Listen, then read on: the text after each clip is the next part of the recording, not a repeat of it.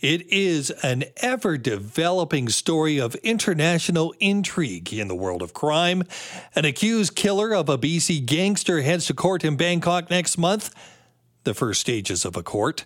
And uh, this is for a former Canadian soldier being charged with murdering a gangster who grew up in Abbotsford. Oh, one more element to this there's also an online funding page for Albertan Matthew Dupre's defense. This as he goes to court for that pre-trial. Well, Vancouver Sun crime reporter Kim Bolan is closely following this, writing about it in the Sun. Thanks for joining us, Kim. Great to have you on. Thanks for having me. Well, very interesting read. And uh, I know that there is so much more to this case. Let's talk a little bit about how this came to be. Let's go back. Uh, how would you unfold it? Well, you kind of have to go all the way back to 2016 when uh, Jimmy Sandhu, who, as you said, grew up in Abbotsford, was deported from Canada. Uh, he never got his Canadian citizenship and he got into some trouble. He had some convictions here. Uh, he also was a suspect in a high profile murder of a Red Scorpion leader in Abbotsford. He was charged in that case, but the charges were stayed a year later. I heard it was because a witness uh, refused to cooperate who had earlier cooperated. Uh, so he was forced uh, to leave Canada, even though he considered himself a Canadian. Uh, he was with the United Nations gang. He continued to be involved in the drug trade internationally, uh, working with his gang mates here uh, in BC. So he was arrested in India uh, charged with operating a giant ketamine factory there, uh, but he skipped when he was out on bail and was kind of moving back and forth between Dubai, Vietnam, Malaysia, and Thailand. Uh, so he became basically a big international player. And in February of 2022, he arrived in Thailand. He was staying at a beachfront villa in Phuket, the beautiful tourist island there uh, and these gunmen jumped out at 10:30 at night and killed him uh, right as he was pulling in uh, to the parking area of this villa. So it was really bizarre. The whole thing was captured on surveillance camera. There's a very, you know, disturbing video of his death. Uh, and the Thai authorities, they got some help from the RCMP, uh, put together this quite impressive investigation uh, where they tracked uh, the two gunmen with a, all the surveillance video that's all over that island and determined that they were these two Canadians who are ex military. One of them, Matthew Dupre, is currently in jail. Uh, in Bangkok, awaiting this court appearance in early November. Uh, the other suspect, Jean Larkamp, who was living in Trail, uh, BC, ended up dying in a plane crash while he was on the run in April of 2022. So I mean, it's a case that's really like a movie, if you will. There's just so many elements to it, and but it, it's pretty extraordinary that you know we basically have you know international hitmen uh, allegedly um, operating on the orders of the Wolfpack gang in Canada now accused in this high profile murder. You know, we throw that around too casually sometimes. Uh, oh, yeah, this is something that you would see in a movie. But this one has all the elements of a high life. Uh, no pun intended there. Um, but those traveling around the world, a beautiful beach, and then a murder, and then links to, you know, our own province. But the one thing that surprises me here is just the level of cooperation and how arrests well, one arrest because the other, as you mentioned, two suspects, uh, one died in that plane crash, but the arrest that was made, that's got to be difficult uh, to find that level of cooperation between different authorities, one would think.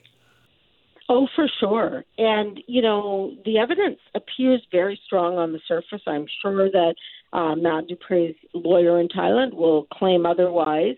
Uh, but, you know, yes, there was a lot of cooperation, but there also seemed to be a lot of mistakes made by these uh, allegedly sophisticated hitmen.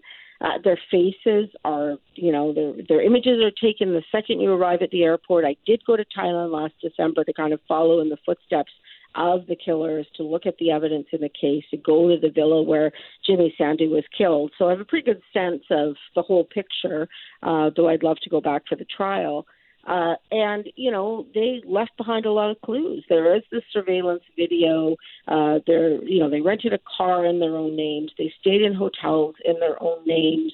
Uh, you know they they sort of uh, they left DNA in one of the rental cars. One of them got cut as they were fleeing, and you know there was blood uh, that was left kind of on a fence that was also tested. So you know it does appear to be a very strong case. Now Matthew Dupre could have delayed this further. He had more steps uh, that he were you know ways he could have fought his extradition to Thailand. Uh, so he did surrender voluntarily to go back there last May because uh, he claimed, you know, I'm innocent. I want to get this over with. I don't want to, you know, languish for years in custody in Canada awaiting extradition because he does have a family, right? So, you know, he could have dragged it out further and chose not to. We'll see what happens in the end. The other part of this I find fascinating is this online funding page for Matt Dupre. He's got a following. Yes, he does. They, he's uh, you know lives in a close knit community in Sylvan Lake. Uh, you know he he knows a lot of other people that were in the military. You know they think he's like this great guy, and you know has this uh, you know new baby. Uh, the baby was born just a day before his arrest in this case, so I think some people find that a little bit cruel. However, I mean the evidence is the evidence. That's why he was arrested, right? Because there's strong suspicion that he actually committed this terrible crime. Uh, so, you know, I, I'm sure people do think, try to think the best of the people that they know. Uh, but if you look at all the evidence independently, uh, that you know we've outlined in, in my news stories, uh, you know that's available uh, for the public to see. Uh, it's it's a strong case, and uh, I wouldn't be surprised if he was convicted. Strong case. It's interesting, though, that uh, we often, or RCMP or international investigators, often use uh, two terms. They use sophisticated and organized. And with all the mistakes being made in this case, or what we know right now, neither one seems to be in play for me. It doesn't look to me to be all that terribly organized and uh, sophisticated. Too many mistakes for that. What do you think? Well, that's true. There were a lot of mistakes. Uh, now, maybe they didn't know that this uh, island of Phuket has surveillance cameras everywhere. They're mostly private, right? But people uh, give up the video when they need to. So that in itself made it very easy for uh, police to obtain all this different video that showed the escape route of these suspects. They also did find the firearms that were used. They were thrown into uh, Chalong Bay, as it's called, uh, as they ran down along the beach when they were leaving the villa. What you, people maybe don't know about that bay, it's kind of like Boundary Bay, like it's very, very shallow. So when it's low tide, you know, the entire beach is exposed and the firearms would be very easily located. So, yes, uh, perhaps they didn't do all of their research, but they also did find out where this guy was staying. You know, it wasn't, uh, to me, a very public place. Like it would have been hard to figure out, you know, what it was a private villa connected to a hotel, but still a private villa. Um, I found, you know, the organization in terms of that part of it, you know, pretty, pretty sophisticated. I mean, that is a word that you would use because, uh, you know, you travel from another country, you find out where your target is, you get them. It's not like he was going to a big public meeting or something like that where they knew where he would be, right? Uh, they obviously had some high level sources that um, told them where Jimmy Sandhu was staying. Well, true enough. The other interesting thing here, and I hope you, I should ask, are you writing a book about this? Not at this point in time. Oh, come on, Kim. You can just between you and me. Are you writing a book? No, uh, well, not about this. No, uh, just a general gang book. Okay. This might be an element of it, right? Fair enough. Um, but if you look at the development of the characters and just uh, some of the backstories here, they both came, and I'm talking about not only Matt Dupre, but also this fellow that was killed in the plane crash. They both had these military backgrounds, uh, which I find fascinating.